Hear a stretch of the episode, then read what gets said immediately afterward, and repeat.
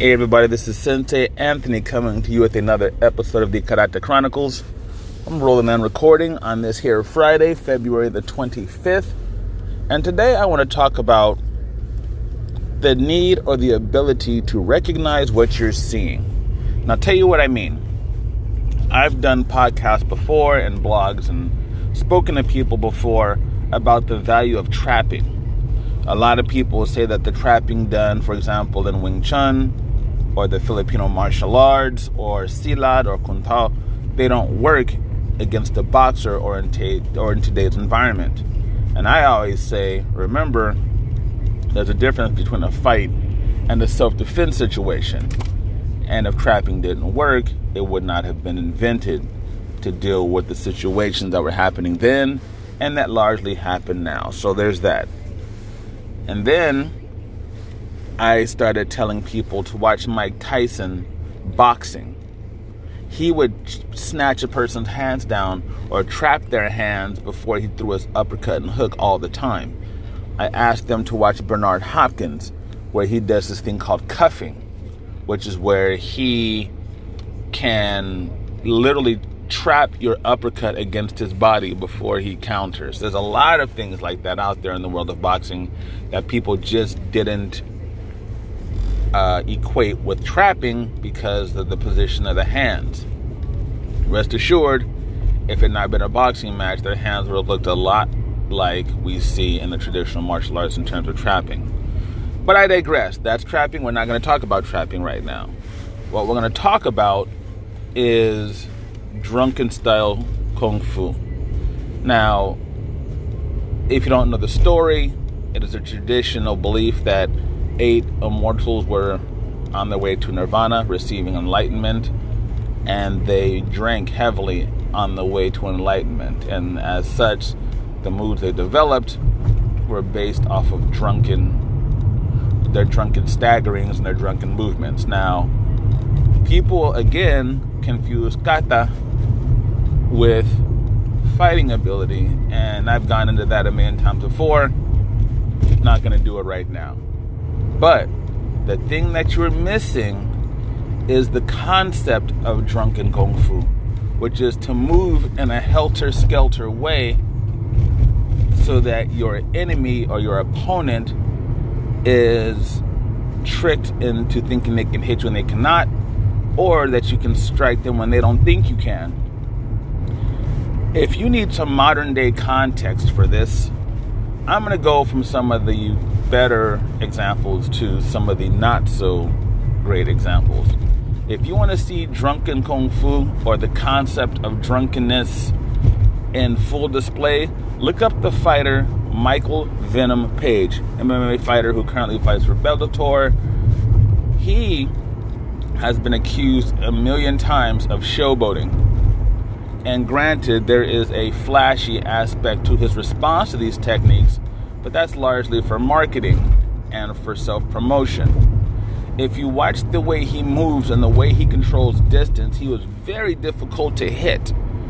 And he's able to dart in and out in a way that allows him to, to land devastating and damaging attacks to his opponent. And again, people accuse him of being a showboat.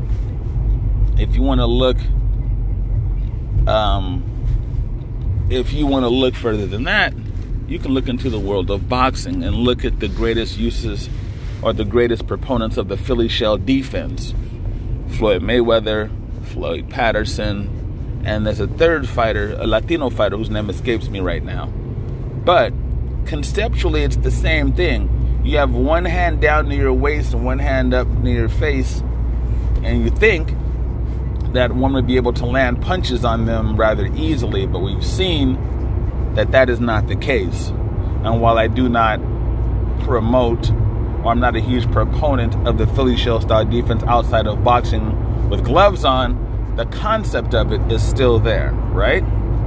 Look at what Muhammad Ali did. He kept his hands down, he moved smoothly in a way that allowed him to throw stinging punches and not get hit. If you want to see it in action, if you want to see the fastest moving heavyweight I've ever seen and probably anybody's ever seen, Watch where he puts himself in the corner and allows a man to throw punches at him with his hands on the ropes. That is a spectacular use of the drunken theory of fighting. If you want to go back to boxing again, you can look at Amir Khan.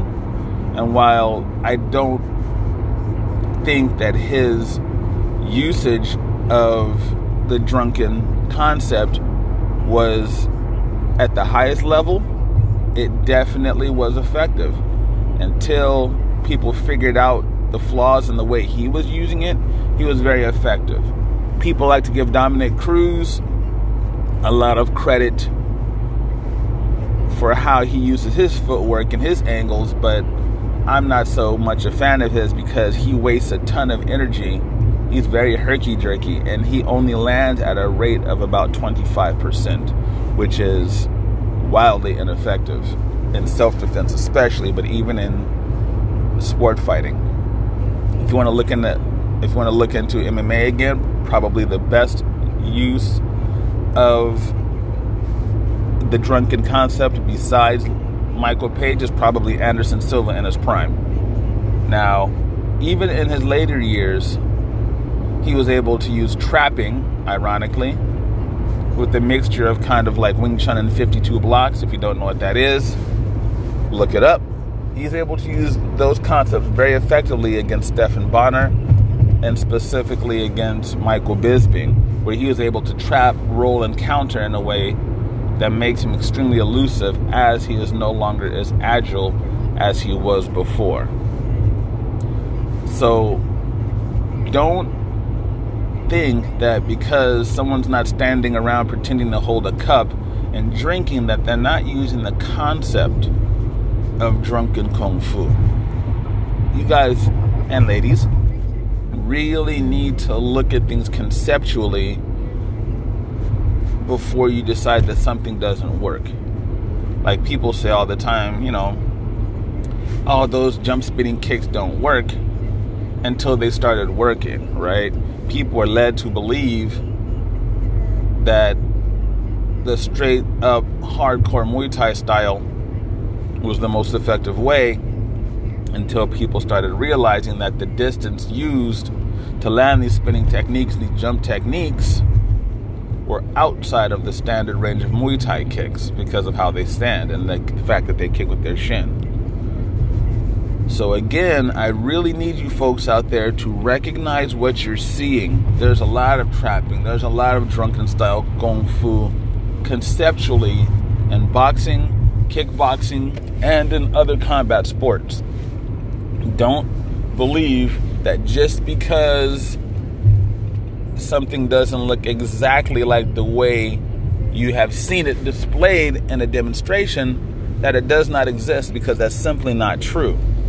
It's kind of like looking at a picture of a model. You know darn well that in real life, with filters, lighting, special effects, that they don't look exactly like their picture.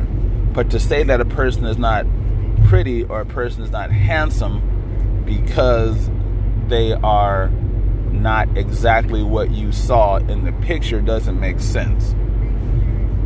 And some of these techniques are the same way. Conceptually, conceptually, the techniques work fine. And with the proper training, like we always talk about, and the application of that training, they absolutely work. So don't fool yourself into thinking and thinking into thinking that the things that you see aren't viable because they don't look exactly like the way you've seen them. I'm to go ahead and step out with that. So, you guys and ladies, hope you're staying sane, safe, and sanitary out there. Check me out at thomasmartialarts.com. I'm on Facebook, Instagram, Twitter, LinkedIn, YouTube, TikTok, all the places where you typically find people. But by far the most important thing is please be kind to yourselves and each other.